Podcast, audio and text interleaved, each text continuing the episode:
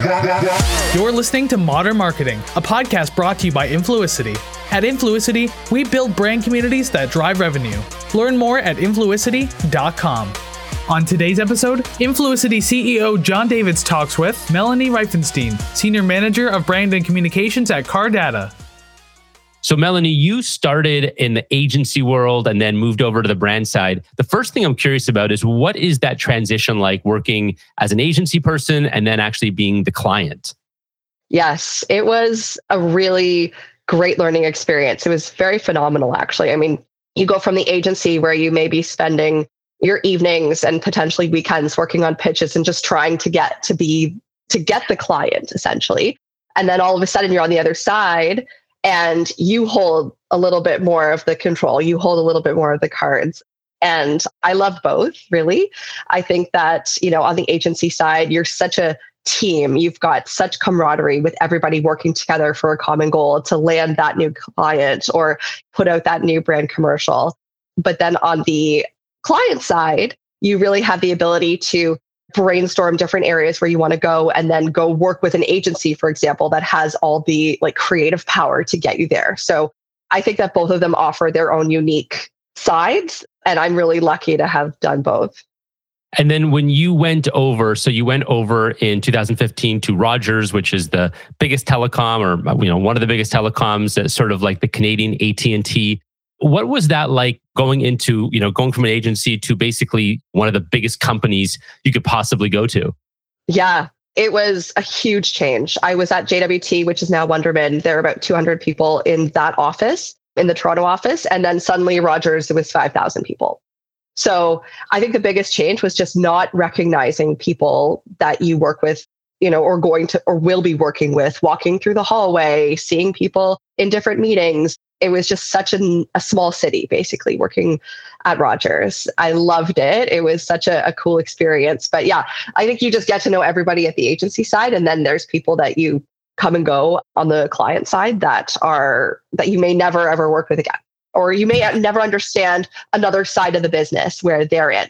There's so many niche roles and niche areas that need filling in a big company like Rogers. Yeah, it's so siloed. I, I, often say that working with big companies, because a lot of our clients are, are quite large, it's basically like a whole bunch of small businesses. You know, the person who runs the business banking unit has no idea what happens over at the credit card unit at this bank, right? And so it's it's yes. like really your own little P and L that you're running. Yes, exactly. And you really have to prove your work and prove your case out to many different cross functional teams at a big company like that like I started on the brand side at Rogers and social media brand specifically. And I remember having to go talk to different teams about what they're doing. And, and they really weren't aware of how much the brand is makes such an impact for our customers. Like you really have to educate and and you know talk about it and declare it around the organization. So you become your own advocate internally. Yeah. So, this podcast is called Modern Marketing, and we'll talk about modern marketing in a second. But let's go back to 2015 and talk about social media and content and influencers. What was the world like back then? What, what were you thinking about as like the big social thing that we have to do?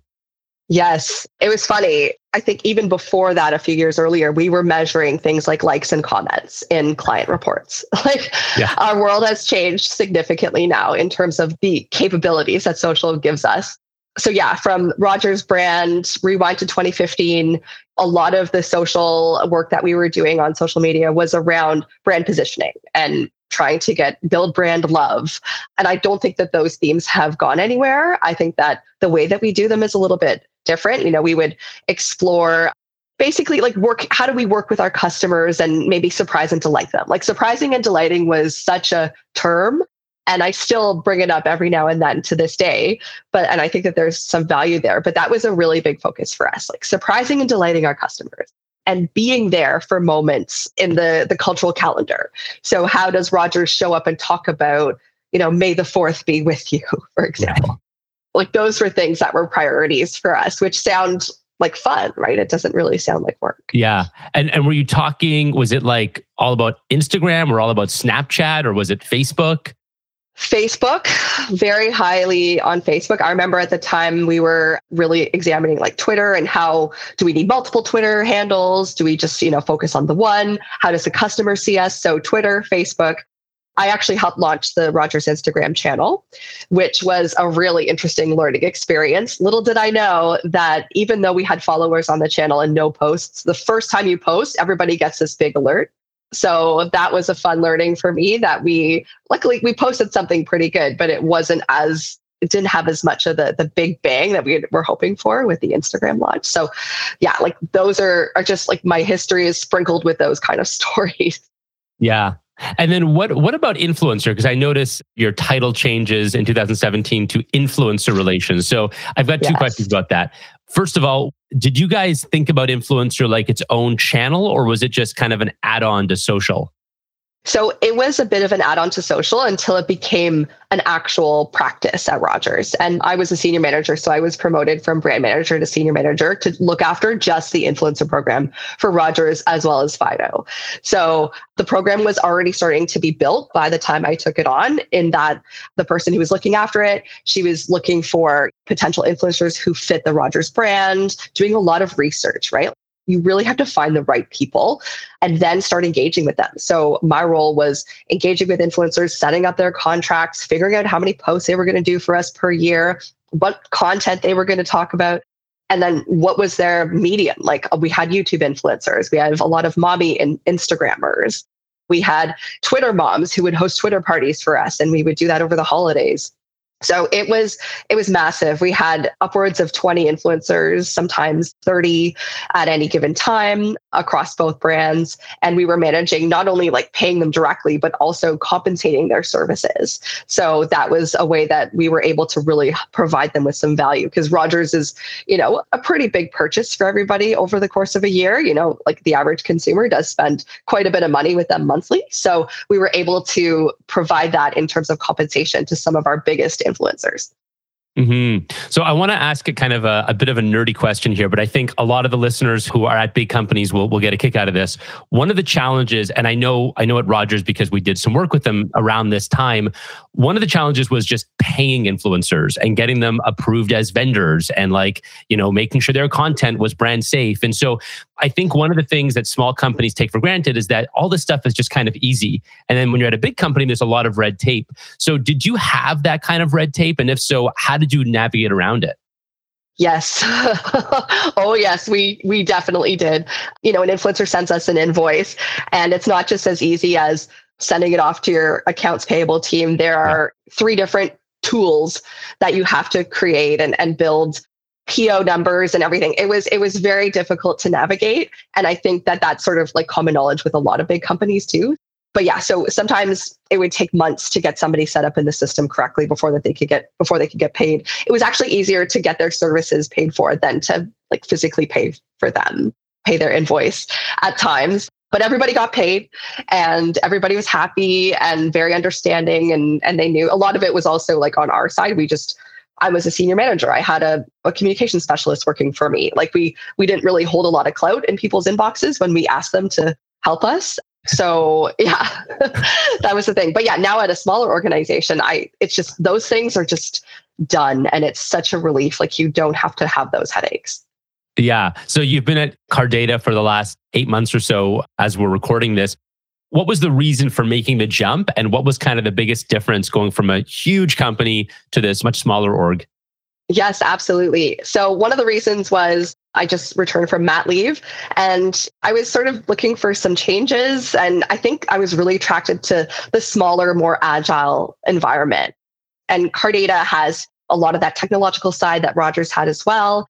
But then, in terms of this role that I'm in right now, Senior Manager Brand and Communications, there's so many opportunities to do everything that I've loved from my past. So social, influencers, content, marketing, communications, like there I wear a lot of hats and I really like that because almost every single task that I do at Cardata now had its own role at Rogers that I did on its own. So being able to sort of take a step back and focus on this today or build this from scratch has been really amazing and rewarding. And the team is phenomenal too. So, so are, are you overseeing like almost everything now? So I report to VP of growth who oversees all of marketing. So just to make sure I'm clear on that. so demand gen and everything. But I am on brand, content, PR, and I have a small team and we're small and mighty. We're creating content blogs. We're looking for new avenues for 2023 in order to help educate our customers because that's really the big pillar for us is how do we educate on what we're doing right now because like with rogers you don't really have to educate too much it's a given right but with Cardata you do Interesting. So talk me through that. So the the value proposition is on the company page. It's like reimburse mileage, and I have an yes. understanding of what, of what Cardata is. But how are you? What is the education piece? What hump are you trying to get people over? Yes. So trying to understand what vehicle reimbursement program would work for their teams on the road. So understanding the size of their teams, how often they drive, and just communicating our value prop, which is we have an amazing product. We are partners with you along the way. Not only do we offer an app that helps people track their mileage, but we also give you insurance compliance and make sure you have our like professional eyeballs taking a look at your teams and how they're driving on the road with their insurance, with their licensing, with their cars. Are they compliant? Are they IRS compliant? So we have just so much in-house expertise about this topic that can be very niche, that can make people's eyes kind of go, you know, like I, I don't want to worry about this this internally, like leave it to the experts kind of thing. So I think that that's one of our superpowers, really. Yeah. I almost think about it like something like payroll or taxes. When you get into those nitty gritties and you're able to kind of just, it happens auto magically. Like, hey, it just, it just happens now. No more taking yes. notes, no more filings. It really is a big value off someone's plate. Yes, exactly. And quantifying that for us is really important too. So you know whether it's saving 40 60 80 hours a year of work you know our customers really value that. They go i was doing this manually and i didn't have to. Like that is a huge realization for us. Plus they can always reach out if they have questions or, or need support. So that's that's sort of the essential business. This podcast is brought to you by influicity since 2015 we've been building brand communities that drive revenue First, we did it through influencers. Then, we added podcasts. Today, we work with world class brands to build, optimize, and run breakthrough programs that create and capture demand. It's time to stop renting your influence and start owning it. Learn more at influicity.com. So, what are the big avenues right now. So you're trying to reach, why don't you tell us kind of who you're trying to reach, who's that ideal customer, and what are one or two ways that you're effectively reaching them today? Yes, absolutely. So our customers are B2B. Essentially, they're working at their current roles, either in a finance perspective, HR, so CFOs, HR recruiters, et cetera, more so on the HR management side. And we also work with sales teams and sales leaders who are looking to help their employees on the road. So we do have a specific amount, like a number of people that we are reaching out to who can potentially buy our product, right? It's not like anybody could just walk in off the street and purchase it. So we are looking for people who are eager to find us. so that makes it challenging as well as sometimes a little bit easier. So if they're already familiar with what we do, we're really focusing on search and making sure we're SEO optimized because we want to be there for when people are looking for us. So that's more like when their intent is there and we can capture the demand. But then there's also the broader market that may not know we exist that is using a mileage log to track their mileage right now. So they're not even with our, one of our competitors. Like they wouldn't even know that our solution exists. And in order to get to them, we're looking at education content. So blog posts, ebooks, webinars, getting in front of them via email if possible, you know, if they subscribe to a newsletter or they show interest social media channels, LinkedIn is a huge one for us as well. So, yeah, there are a few ways.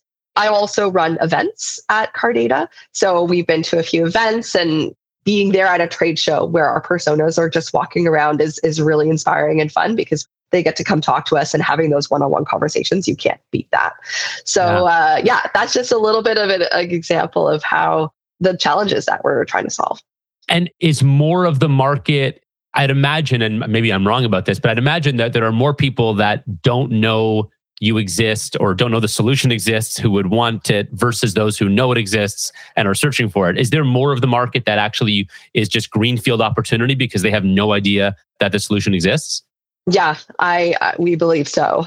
It's like the tip of the iceberg, right? Like you just see a bit of it and then what's underneath is so much potential. So what's um let's get into some platform specifics. What are your thoughts on TikTok right now as an avenue to reach these uh, these buyers? I love it. We've had these discussions internally. I think it's it's definitely an area that we need to put our focus on because all these platforms start out like word of mouth, you know, oh, my daughter's using this, my son or my kid or whatever. And then suddenly it becomes a place where your aunt is, right? So we, we want to we want to get on the platform as it's the horizon is is showing right like you want to get there early build your brand you know build your content so i think that tiktok has huge potential especially for the b2b side because more and more people are joining it and are finding interest and then tiktoks are being shared in other channels as well yeah it's interesting because a lot of people like I, I agree with you 100% but there's a lot of folks who are like TikTok, it's like that's where 14 year olds dance. Like, what are you talking yeah. about? And yeah. so do you have to push up against that resistance in your own organization or, or do you have a lot of buy in there? Luckily, I think we have a lot of buy in. I think all of us are eager to try things. And just from my experience working with the vendors and the platforms like Snapchat or whatnot, building that relationship with the vendor with the tool, essentially the, the social tool, is so important so that you can really understand what kind of audiences they already have there, how they recommend reaching out. There's so many like resources now available. Like we used to have chats with Pinterest at Rogers, right? Like how do we get onto Pinterest? You know, and they were always pretty open to discussing things with us. So I think that that's one of the number one steps is like get in touch with them. Yeah. I want to circle back to Pinterest and Snap in a second, but let's just cover LinkedIn first. What are you mm-hmm. doing or what are you finding on LinkedIn that actually works? So we find education posts are really key for us. So anything that will help educate our buyer around some of the complex topics that we sell, because they really can be complex. People are going to Google to search them as well.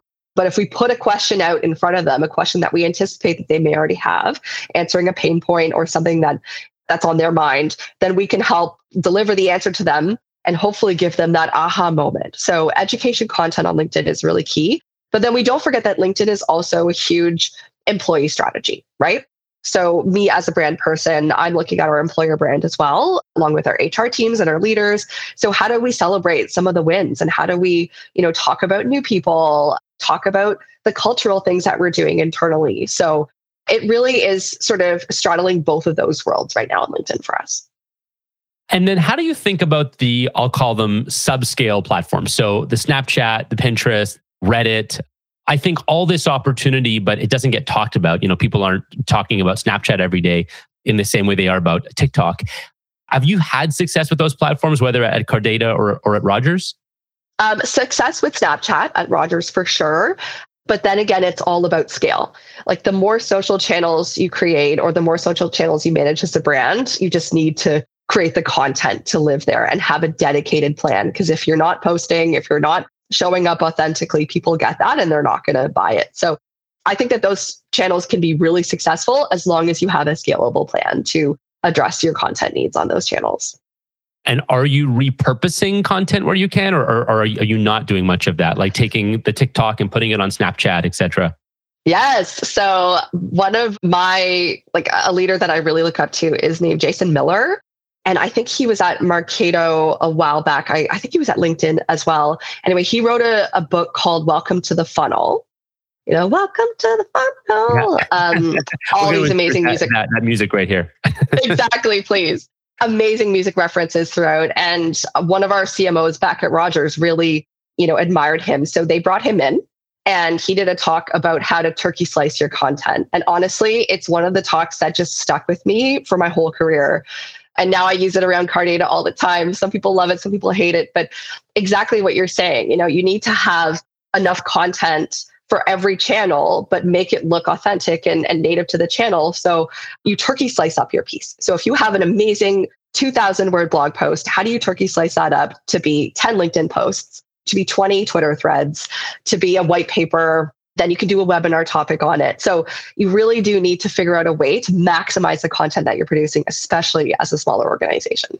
That's gold. And I, I can't believe I've never heard that phrase before turkey slice your content.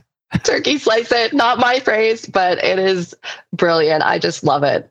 Yeah.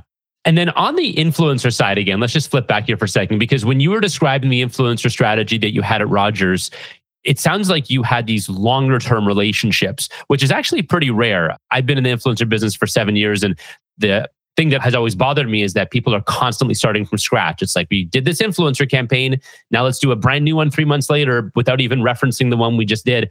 Did you, was that an intentional strategy? And, and, and how did it work exactly? Absolutely. Because we wanted our influencers to be our customers. So we would sign them up for year, two years of service, and we would work with them on a monthly basis to post, oh, post your Rogers post this month, you know, oh, it's holiday time. So let's get everybody to do a wrapped in red campaign for influencers. So we did hashtag wrapped in red. Before the whole ad disclosure piece came out, which came out right when I was running the influencer program at Rogers, we didn't say hashtag ad or anything like that. We just used the hashtag with Rogers. So that was our influencers hashtag. And we were able to measure it. We were able to find out how many uses of it, how many positive or negative mentions there were around it. And it was exclusive to the influencer program. So it was definitely a long term strategy. We brought on amazing influencers like Carl Conrad, Brittlestar, Cat and Nat did in yep. like Ignite videos for us. And then we also had more micro influencers who were phenomenal, you know, 2,000, 4,000, 10,000 followers, who each of them had their own niche way of talking to their followers. And we found such value out of out of our influencers there. I think one of the biggest setbacks that I really wish we could have done at Rogers that we probably could do way better at Cardata is influencer discounts. So unique URLs, enter a coupon code to get something, the system at Rogers was so difficult to set up for that level of e-commerce and, and layering in that level with an influencer that I think that was the one challenge and one regret because that would have been really measurable. A hundred percent. And that's so funny that you mentioned. So this was before, did you guys get one of those scary letters from the regulator saying like you have to disclose? We probably did. I didn't. We, we got I didn't one. get I remember myself, when that happened. Did you? Yeah. Oh, okay. Yeah. yeah, we did. So that was a big change in in shift. It wasn't too much, but it was a new direction we had to take. Yeah, but it was like ha- you have to put hashtag ad at the top, like not at the bottom of the fold, above the fold, and so yes. yeah, I, I remember that. That's really cool. Well, I mean, what I would say in general is the way you were doing it sounds like a lot more advanced than a lot of other companies still do it. And there's more change happening now than there was three, four years ago, but you were definitely a pioneer there. So, what, what are you uh, looking forward to 2023? What are some of the big things that you would like to do or platforms that you want to take advantage of? Yeah, well, we did talk about TikTok. I think it would be really amazing to explore TikTok, find out how that could be, you know, a B2B channel for us.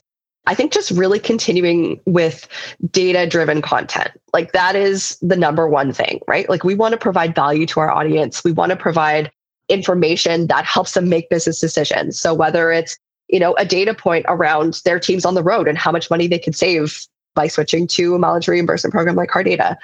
Those are like, I'm just hungry for the data. I think that we need to be able to tell stories using the data and then that will set us apart. So that's just more general. I think continuing on LinkedIn, doing more webinars, potentially exploring a podcast, I think would be a, a really great opportunity. We've talked about that internally. And yeah, like there's so much I want to do. I think we really need to be careful with where we spend our time and how we invest. Um, yeah, I love the point you made about data because there probably is a bunch of customer data, whether it's stuff that you just pull from your platform anonymously or stuff that you get, but the ability to say, hey, this 20 person company was able to save $2,000 in man hours and it only cost them $200 and, and here's how they did it. Like what, what a great message to put out there. Exactly, exactly. And we we have the data, right? Like we have the information. We've got amazing customers who also want to, you know, speak up and tell their story. So I think just I've been at Cardata since May and now we've had our foot on the gas on a lot of things, but now I'm just so excited to have a fresh year to just tackle so many of these these new ideas. Yeah. Awesome. Well, thanks so much for sharing your insights today, Melanie. This was great. Thank you so much for having me. So fun. Thanks for listening to Modern Marketing. This podcast is brought to you by Influicity, empowering marketers to build customer communities that drive revenue. We create massive demand via social, influencer, content, paid media, and of course, podcast. Learn more at influicity.com.